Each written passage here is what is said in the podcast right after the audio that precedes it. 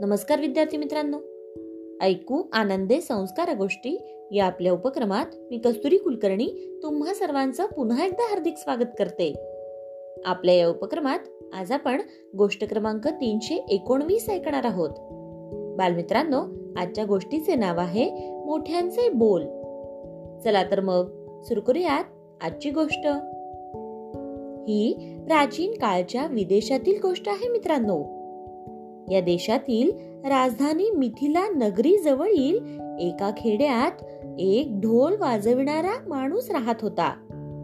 एकदा एक सण आला होता. तेव्हा ढोल वाजवून शहरात जाऊन काही धन मिळवावे या इच्छेने तो ढोल वाजवणारा माणूस आपल्या मुलास घेऊन गावाबाहेर पडला. मुलालाही परंपरेनुसार ढोल वाजवता येत होता. मिथिला नगरीत दोघे बाप लेख गेले. त्यांनी दिवसभर ढोल वाजवून पुष्कळ कमाई केली. मग हे सारे धन कनवटीला असलेल्या पिशवीत ठेवून ते दोघेही परत गावी येऊ लागले.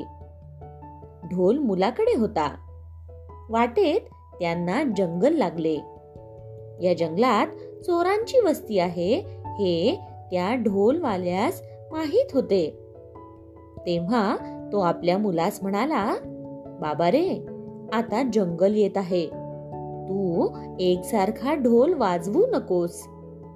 देवाच्या कामासाठी ढोल वाजवायचा असतो तसा मधून मधून वाजव. पण त्या मुलाने बापाचे बिलकुल ऐकले नाही. चोरांना पळवून लावण्याच्या हेतूने तो सतत ढोल वाजवीतच राहिला.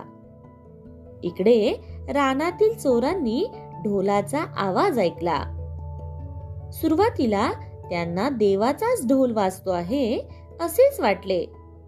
आणि ते तिथून पळून गेले.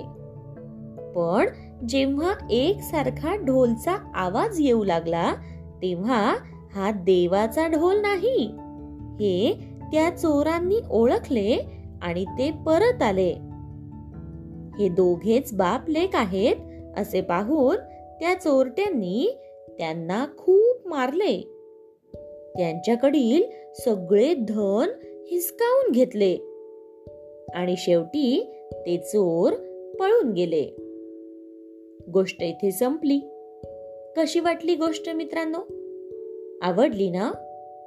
मग या गोष्टीवरून आपल्याला एक बोध होतो बघा.